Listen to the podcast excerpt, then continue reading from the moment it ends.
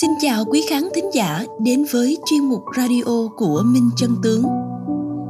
Kính mời quý vị cùng chúng tôi ôn lại những câu chuyện về văn hóa truyền thống, đề cao giá trị đạo đức, nhân tâm hướng thiện. Hôm nay, chúng tôi hân hạnh gửi đến quý khán thính giả bài viết Phục hưng văn hóa thần truyền, cảm ngộ ý nghĩa văn hóa, được đăng tải trên Minh Huệ Net người xưa kính trời thuận theo thiên ý, suy thiên đạo, dĩ minh nhân sự. Ý tứ của câu nói này là thông qua việc tìm hiểu diễn dịch quy luật biến hóa, vận động của tự nhiên và vũ trụ. Có người hiểu được quy luật biến hóa, sinh tồn của cá nhân, cũng như quy luật phát triển của xã hội nhân loại. Minh bạch đạo lý làm người, từ đó đạt đến giữ thiên địa, hợp kỳ đức, tức là đạo đức phù hợp với trời đất khiến cho hành vi của bản thân tuyệt không rời xa chính đạo. Ngày xưa, có những chức quan như ti tinh quan khâm thiên giám, bốc quan vân vân, chuyên để quan sát thiên tượng và đọc hiểu thiên thời. Rất nhiều sự việc đều thông qua dự đoán và bối quẻ để xem hòa phúc các hung dưới đây là câu chuyện về tư mã quý chủ, một nhà chiêm tinh bói toán sống vào thời tây hán ông là một người thuận theo thiên lý, minh tỏ đạo lý nơi thế gian.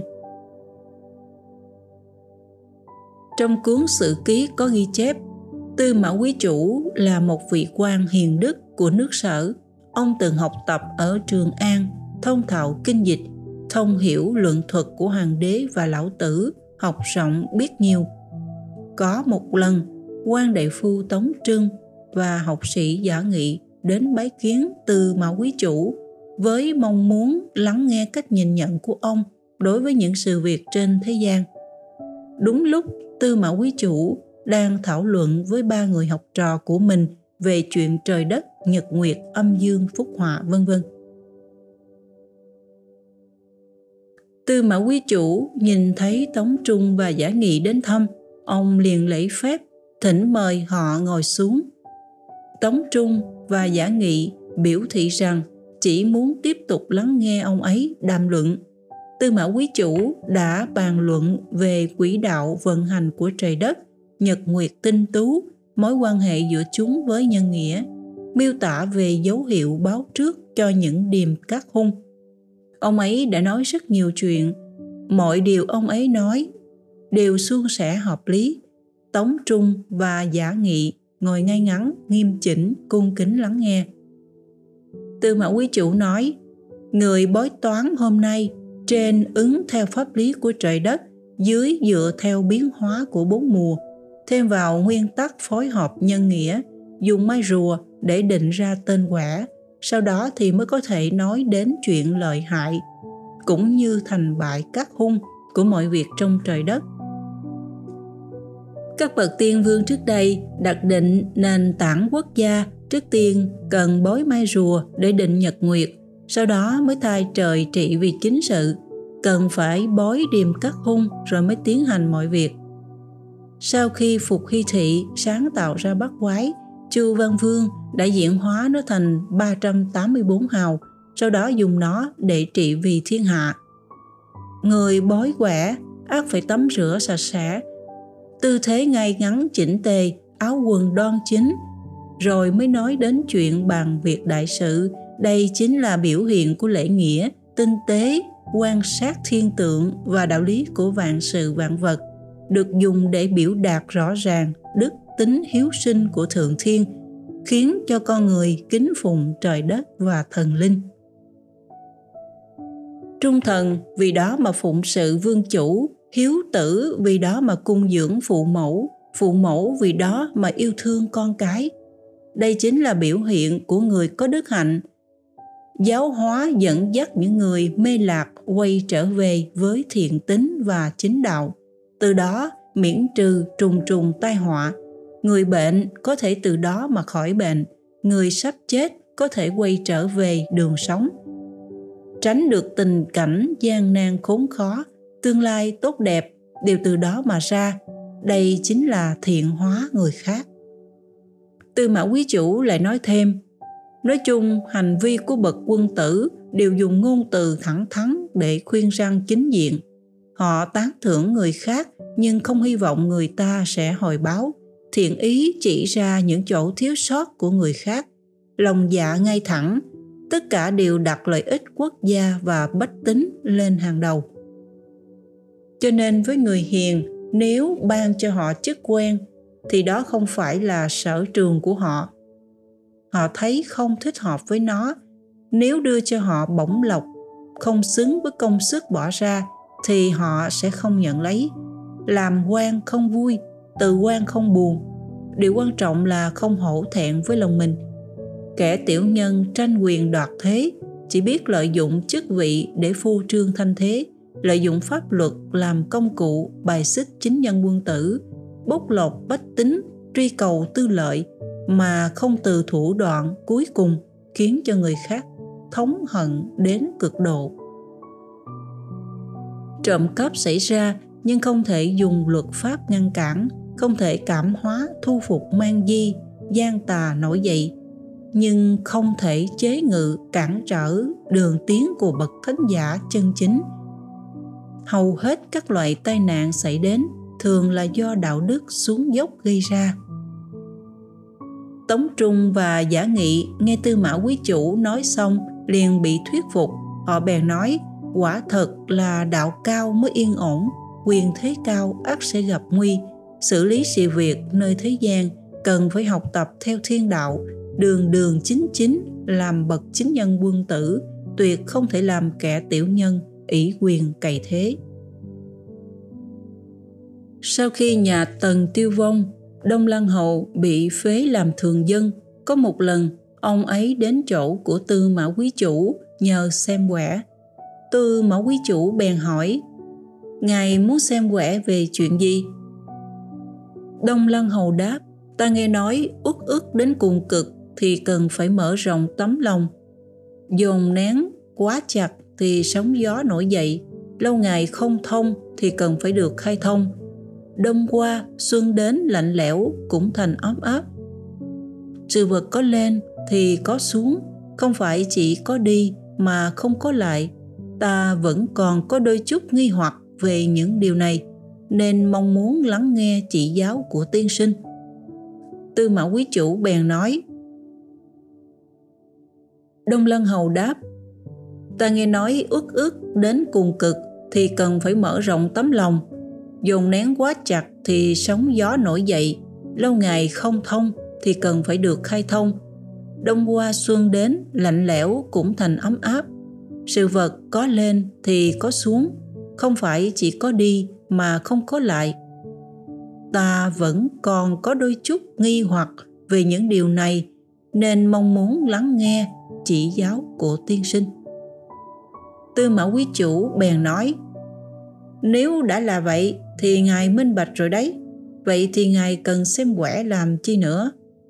Đông lăng hầu nói, ta cho rằng bản thân mình vẫn chưa liễu giải thấu triệt đạo lý thâm sâu ở bên trong. Mong tiên sinh có thể giải khai giúp ta. Tư mã quý chủ bèn nói thế này, thiên đạo gần gũi với người nào nhất gần gũi nhất với người có đức hạnh. Chỉ người có đức hạnh thuận theo thiên thời, thuận theo những việc tốt của lòng dân thì mới có thể được thần linh ban trợ. Có trời bảo hộ, các điều thành lợi. Do vậy, ngày đêm luân chuyển, hoa tàn, hoa nở, đông qua xuân đến, vạn vật điêu tàn rồi lại tươi mới. Ngài nên biết, giữa dòng nước chảy xiết tất sẽ có chỗ đầm sâu yên ắng. Dưới chân núi cao, tất sẽ có sơn cốc tĩnh mịch. Nhân quả tuần hoàn, những việc trên đời vốn đã có định số, chăm chỉ tu hành, lễ nghĩa tốt đẹp sẽ tự đến. Người trung quốc từ xưa đến nay vẫn luôn tin tưởng và thuận theo thiên nhân hợp nhất. Tin vào thiên tượng biến hóa, đối ứng trực tiếp với những thay đổi ở nơi thế gian con người, tin vào chân lý thiện ác hữu báo. Bởi vậy, họ rất chú trọng đến việc đề cao tiêu chuẩn đạo đức của bản thân mình. Thế nhưng, đảng cộng sản trung quốc hôm nay nghịch thiên phản đảo đi ngược lại với trời đất, đạo đức và quy luật vũ trụ. Nó gây ra vô số bi kịch trong chốn nhân gian khiến cho thiên lý bất dung ngày nay ở huyện Bình Đường, tỉnh Quý Châu đã xuất hiện tảng cự thạch có tuổi trên 200 triệu năm. Sau khi nứt ra để lộ sáu chữ Trung Quốc Cộng sản đảng vong. Từ đó chúng ta có thể thấy tà đảng Trung Cộng tà ác cùng cực khiến cho người và thần đều phẫn nộ. Cho nên ông trời cần phải diệt trừ nó. Càng ngày càng có nhiều người hiểu biết, thoái xuất khỏi đảng Cộng sản Trung Quốc, cũng như các tổ chức liên đới, nhìn rõ bản chất tà ác của nó, triệt để vứt bỏ, ràng buộc và lựa chọn tiến trình quang minh, đứng về phía chính nghĩa.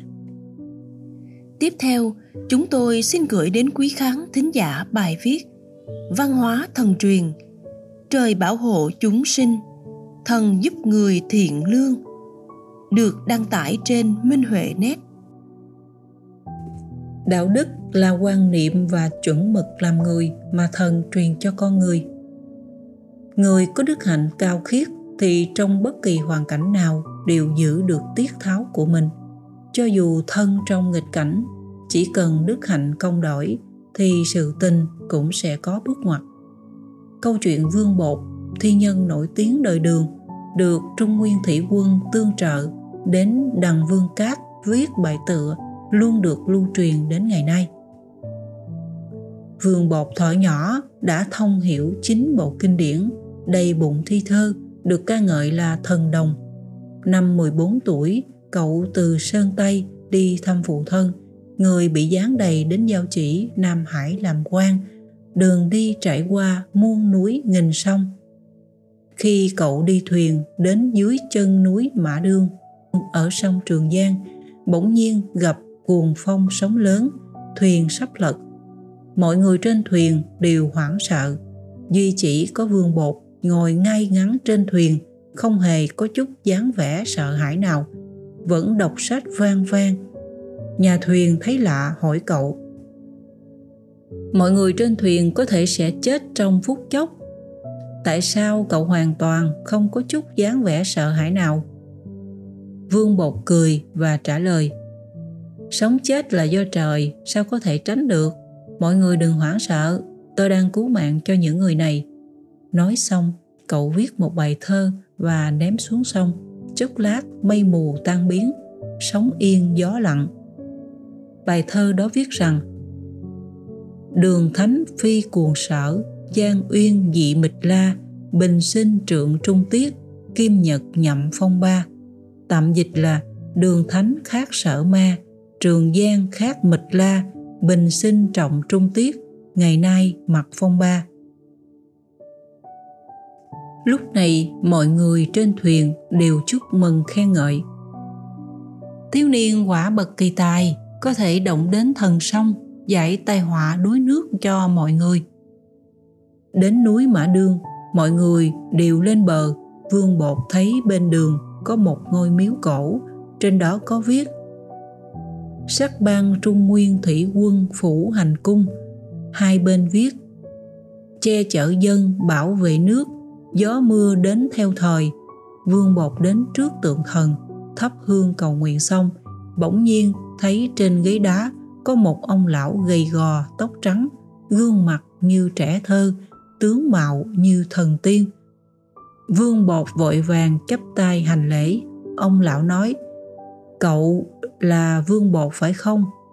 Vương bột kinh ngạc hỏi, đúng ạ. À, cụ sao mà biết được? Ông lão nói, ta từ lâu đã nghe cậu có thiện niệm cứu người và làm thơ có thể thấy nghĩa lý. Sao cậu không đi thi?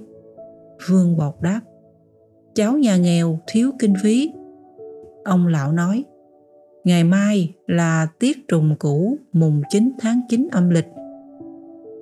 Đằng Vương Cát có hội đăng cao, nếu cậu đến đó làm văn thì sẽ lưu danh thiên cổ và sẽ có được lầu phí.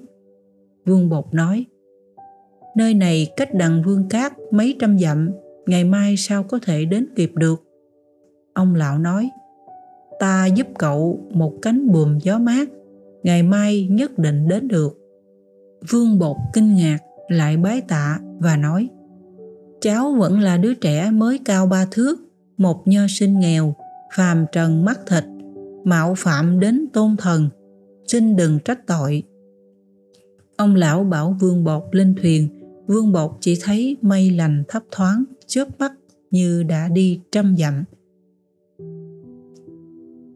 vương bột đến đàn vương cát, đúng vào buổi sáng ngày trùng cửu, các danh nho giang nam đều đã vào chỗ ngồi. Vương bột ngồi ở ghế cuối. Thấy thú diêm công nói, hôm nay xin các bậc đại tài làm đàn vương cát ký, khắc đá làm bia, lưu danh vàng thế.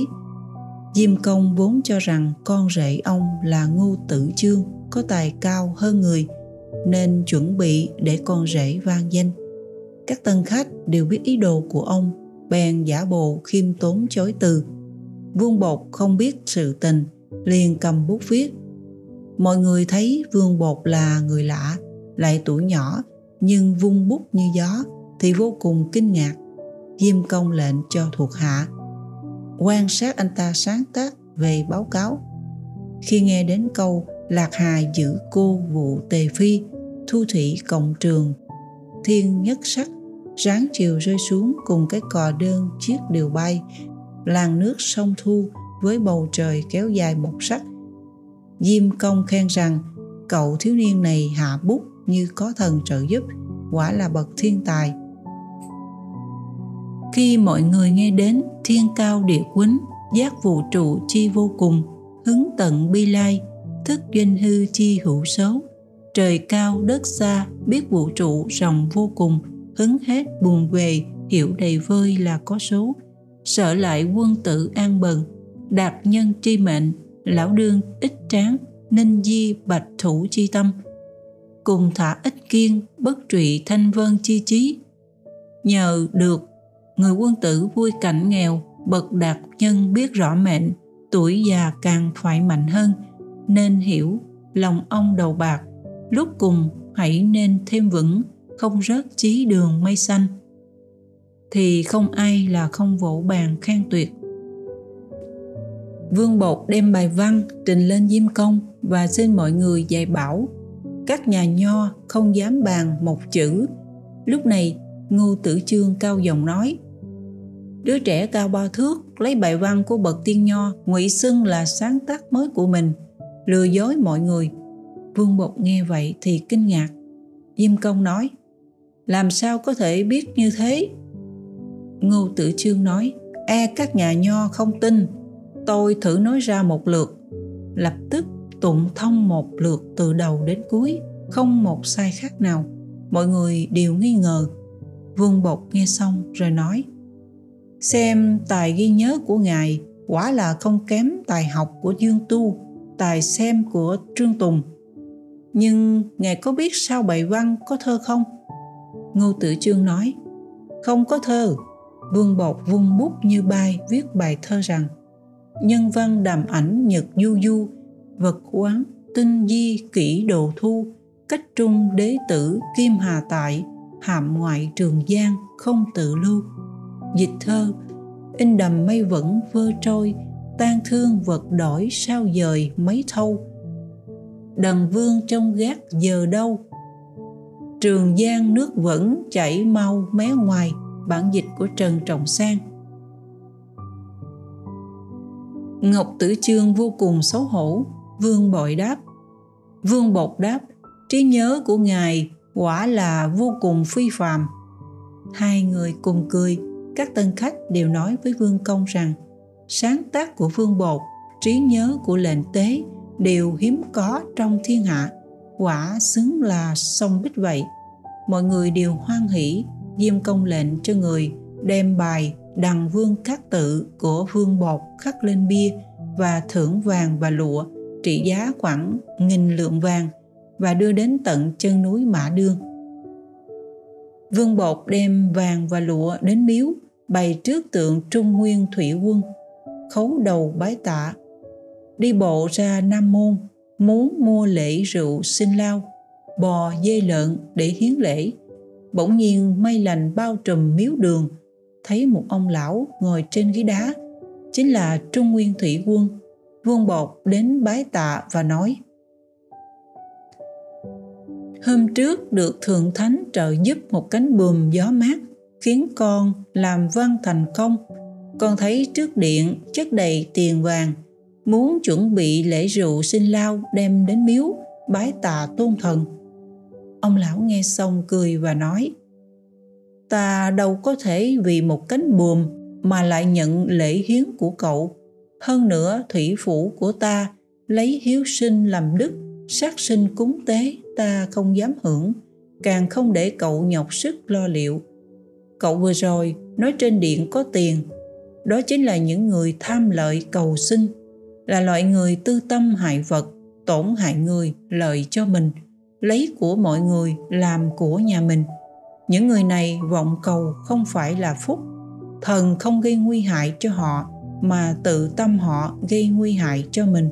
Do đó, họ xin hiến cho miếu đây là vật sai trái giống như tan vật ta sao dám dùng mong cậu không phụ sở học bình sinh vì nước vì dân dốc sức làm việc thiện, phúc đức tự nhiên theo về.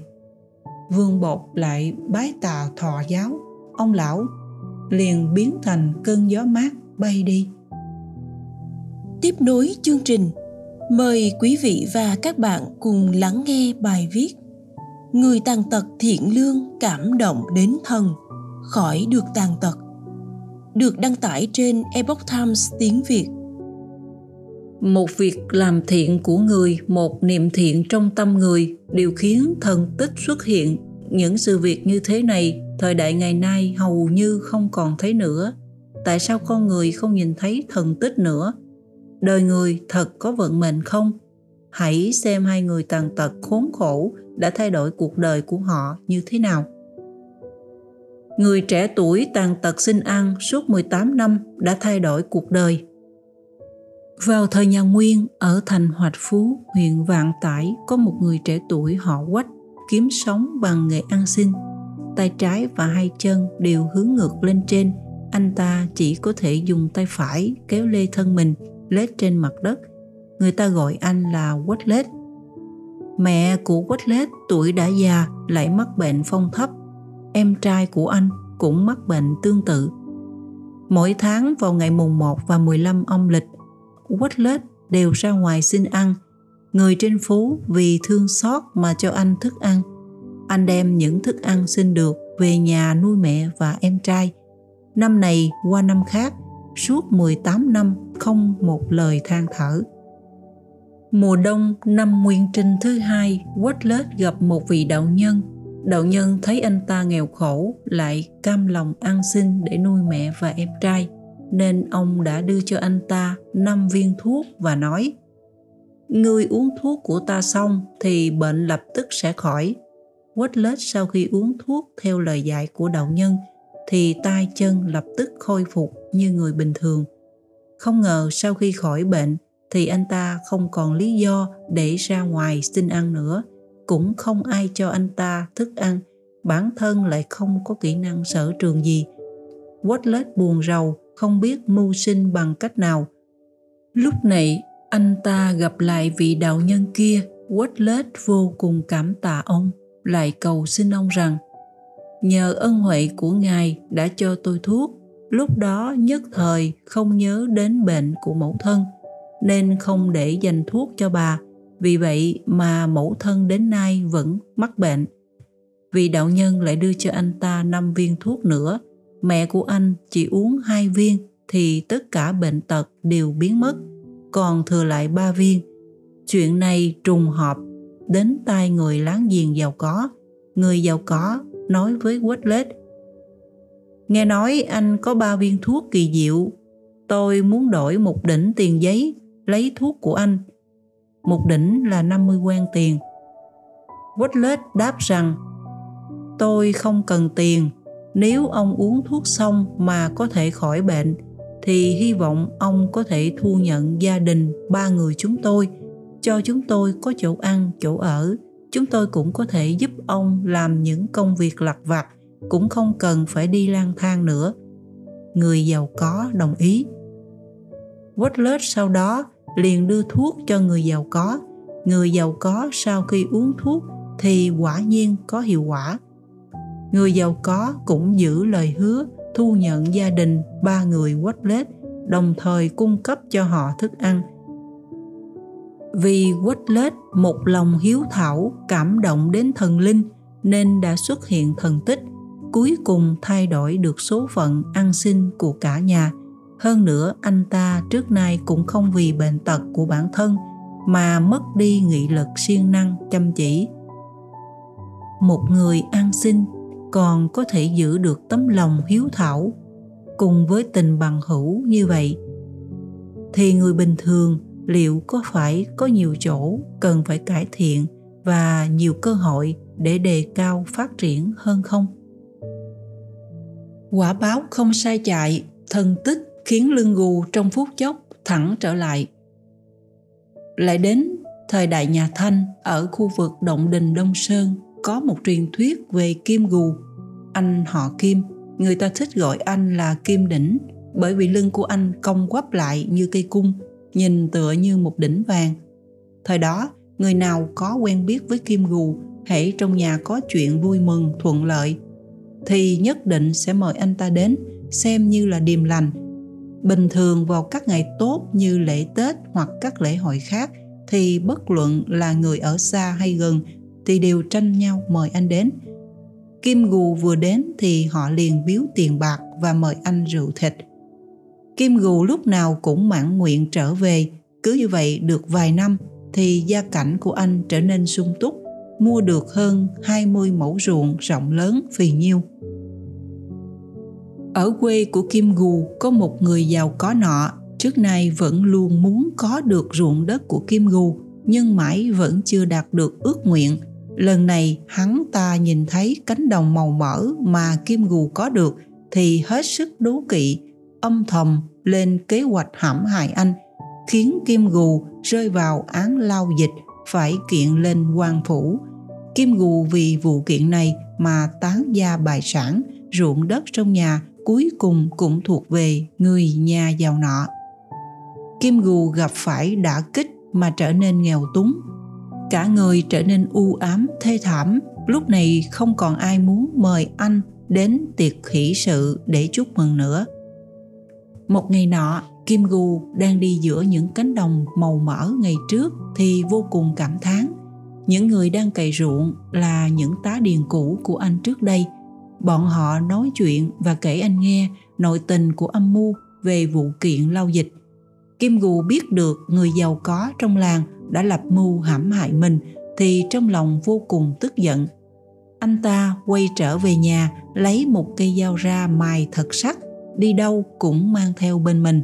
Từ đó anh ta ngày đêm chỉ nghĩ đến chuyện báo thù. Có một ngày, anh ta cuối cùng cũng thăm dò, được cơ hội tốt để ra tay.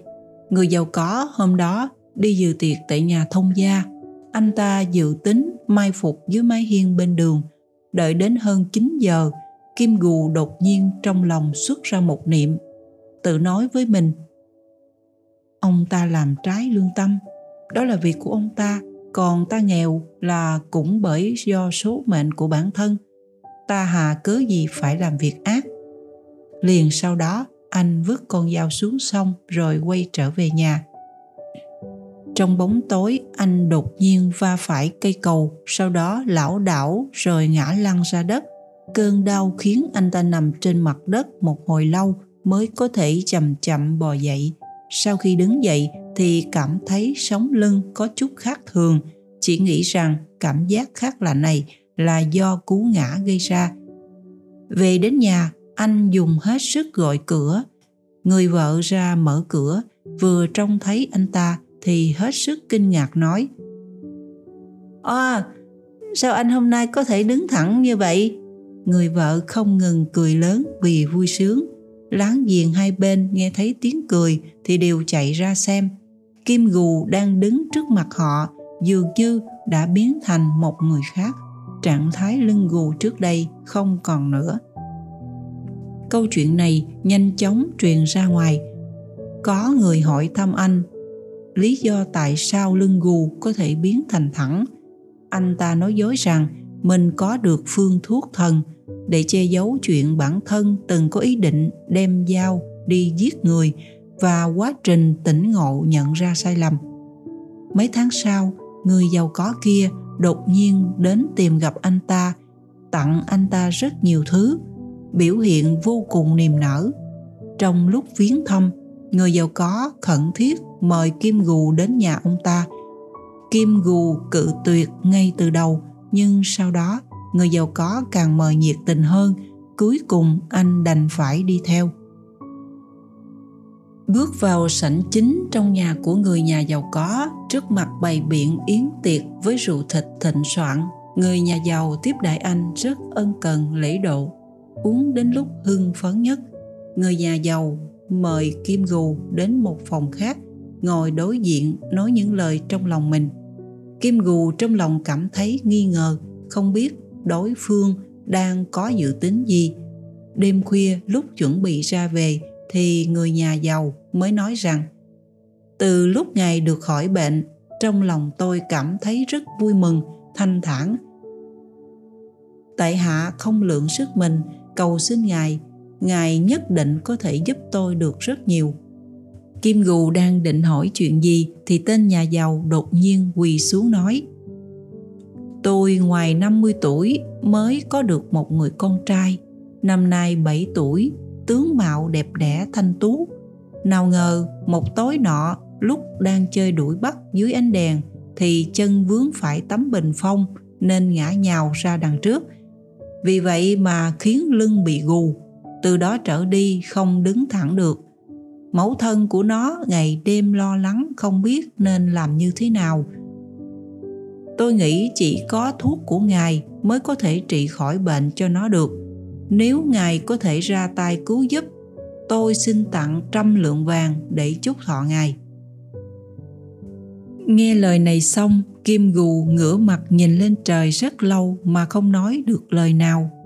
Người giàu có cười rồi nói lẽ nào một trăm lượng vàng vẫn còn chê ít sao? Nếu thêm một ít nữa thì tôi cũng không tiếc đâu. Kim gù không nhịn được mà bùi ngùi xúc động. Nhất thời, nước mắt, nước mũi cùng chảy, nước mắt ròng ròng. Người giàu có càng ngạc nhiên hơn, hỏi có chuyện gì? Lúc này, kim gù cuối cùng mới thổ lộ những sự tình mà bản thân luôn cất giữ trong lòng. Đem những sự việc xảy ra tối hôm đó, tường tận kể lại một lượt. Lại nói, tính ra thì vào lúc anh vứt con dao thì cũng chính là đêm mà con trai của người già giàu có mắc bệnh. Người giàu có nghe xong thì cảm thấy vô cùng kinh hãi, hoảng sợ. Toàn thân sợn gáy ốc, hết sức hổ thẹn. Vì vậy mà cũng bật khóc ngày hôm sau người giàu có đưa hai vợ chồng kim gù đến nhà cùng dưỡng cho họ đồng thời đem ruộng đất trả lại cho họ năm sau người giàu có lại sinh được một người con trai còn người con trai 7 tuổi mắc bệnh gù kia thì đã qua đời. Trong câu chuyện này, sự báo ứng của họ đều phát sinh ngay trong chốc lát, không hề có sự chậm trễ và sai sót. Người trong lòng vừa xuất ra một thiện niệm, nhanh chóng triệt để hối cải thì cánh cửa hạnh phúc cũng đồng thời mở ra. Quý vị thân mến, sau đây chúng tôi xin gửi đến quý vị và các bạn bài viết Văn hóa thần truyền, chính trực liêm khiết, người tốt được trời trợ giúp, được đăng tải trên Minh Huệ Net. Lưu An Thế từ Khí Chi là danh nhân Bắc Hà thời Bắc Tông, từng đảm nhiệm các chức sự quan, gián quan, tề tướng, một đời cương trực không a du, chính trực, nghiêm trang, duy trì công lý, sau khi thi đậu tiến sĩ, Lưu An Thế ngày ngày vẫn cần mẫn học tập, theo đuổi nhân tính, thiên mệnh và đạo lý, không mệt mỏi, không trễ nải. người ta hỏi ông tại sao lại làm khổ bản thân như thế này ông nói ẩn cư cầu chí hướng, làm việc nghĩa đạt được đạo lý, vốn là cùng một việc. Tôi may mắn sớm có công danh, nhưng không có chút tri thức nào. Xưa tất điêu khai cũng gọi là tất điêu khải trở thành cao đồ của thánh môn mà vẫn khiêm tốn. Tôi có là gì đâu, sao dám sợ khổ nhọc mà an nhàn được? Khi làm tể tướng tư mã quan đã tiến cử lưu an thế đến nhậm chức quan trọng ở quốc sự quán. Một ngày nọ, tư mã Quang hỏi ông ông có biết tại sao tôi tiến cử ông không? Lưu an thế lắc đầu. Tư mã Quang nói, khi tôi khiến giới quyền quý nổi giận và bị giáng chức, không còn quyền không có thế, nhưng ông lại thường xuyên đến hỏi tôi, khoan dung an ủi tôi, khích lệ tôi có cơ hội vẫn còn muốn báo đáp quốc gia. Chúng ta cùng nhau đàm luận về văn học, lịch sử. Ai nấy nói ý kiến mình. Có lúc vì thế còn tranh luận. Sau khi tôi làm tể tướng, những người quen biết sơ sơ xưa kia, thậm chí những người chỉ gặp qua một lần, đối đáp vài câu, đều tấp nập gửi thư đến cho tôi. Lấy danh nghĩa ôn lại chuyện xưa. Thực tế là muốn chức quan tước. Nhưng chỉ có ông là không gửi thư. Không vì tôi ở ngôi vị cao mà ông có tâm nhờ vả, không có bất kỳ cầu cạnh gì đối với tôi. Ông vẫn đọc sách trao dồi học vấn như xưa, giữ gìn tiết tháo, đạm bạc không tranh đua. Đó chính là nhân phẩm và thái độ đối nhân sự thế của ông, cũng là chỗ khác biệt nhất so với những người khác. Chính vì điểm này mà tôi dốc sức tiến cử ông với triều đình lưu an thế thường nói, thành thật là đạo của trời, suy nghĩ thành thật là đạo của người. Đạo đối nhân sự thế, lấy thành thật làm gốc. Bình thường, ông chú trọng tu dưỡng phẩm đức.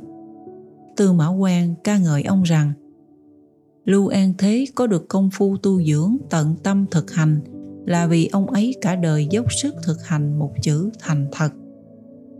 Thực hiện đến mức không gì phá vỡ, lay chuyển nổi. Ông ấy chưa bao giờ nói lời cuồng vọng, biểu hiện bên ngoài và nội tâm là như nhau.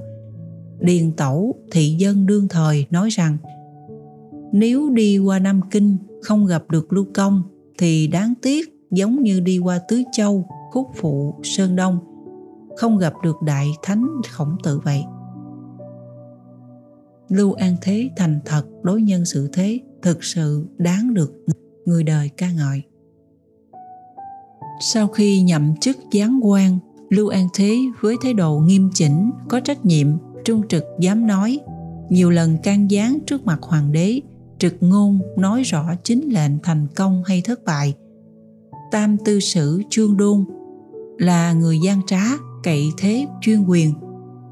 Lưu an thế nhiều lần dân tấu luận phẩm hạnh bất chính của chương đôn không thể trọng dụng. Mọi người đều lo lắng cho ông, sau này chương đôn làm tể tướng, sát hại hoặc giáng chức những triều thần chính trực. Muốn đẩy lưu an thế vào chỗ chết, đưa ông đi đài nơi biên giới, khi đó vùng lưỡng việt là hoang sơ nguy hiểm nhất. Mọi người thường nói, xuân châu, tuần châu, mai châu, tân châu làm láng giềng với cái chết cao châu, lôi châu, liêm châu, hóa châu, nói đến liền sợ hãi. Tám châu này, lưu an thế trải qua bảy châu. Tuy ngày hè nóng nực, đi biển nguy hiểm, nhưng người giám sát ông không dám lơ là một khắc. Mọi người cho rằng lưu an thế nhất định sẽ chết, nhưng ông vẫn bình yên vô sự. Sau khi biết chuyện, trương đôn lại phái sứ giả đi để hại lưu an thế, nhưng sứ giả không nở hạ thủ, khiến âm mưu của trương đôn thất bại. Có một tiểu nhân muốn mua chức quan, biết trương đôn muốn giết lưu an thế, bèn tự tìm đến. Trương đôn lập tức thăng cho hắn là phán quan lôi châu, lệnh cho hắn giết chết lưu an thế.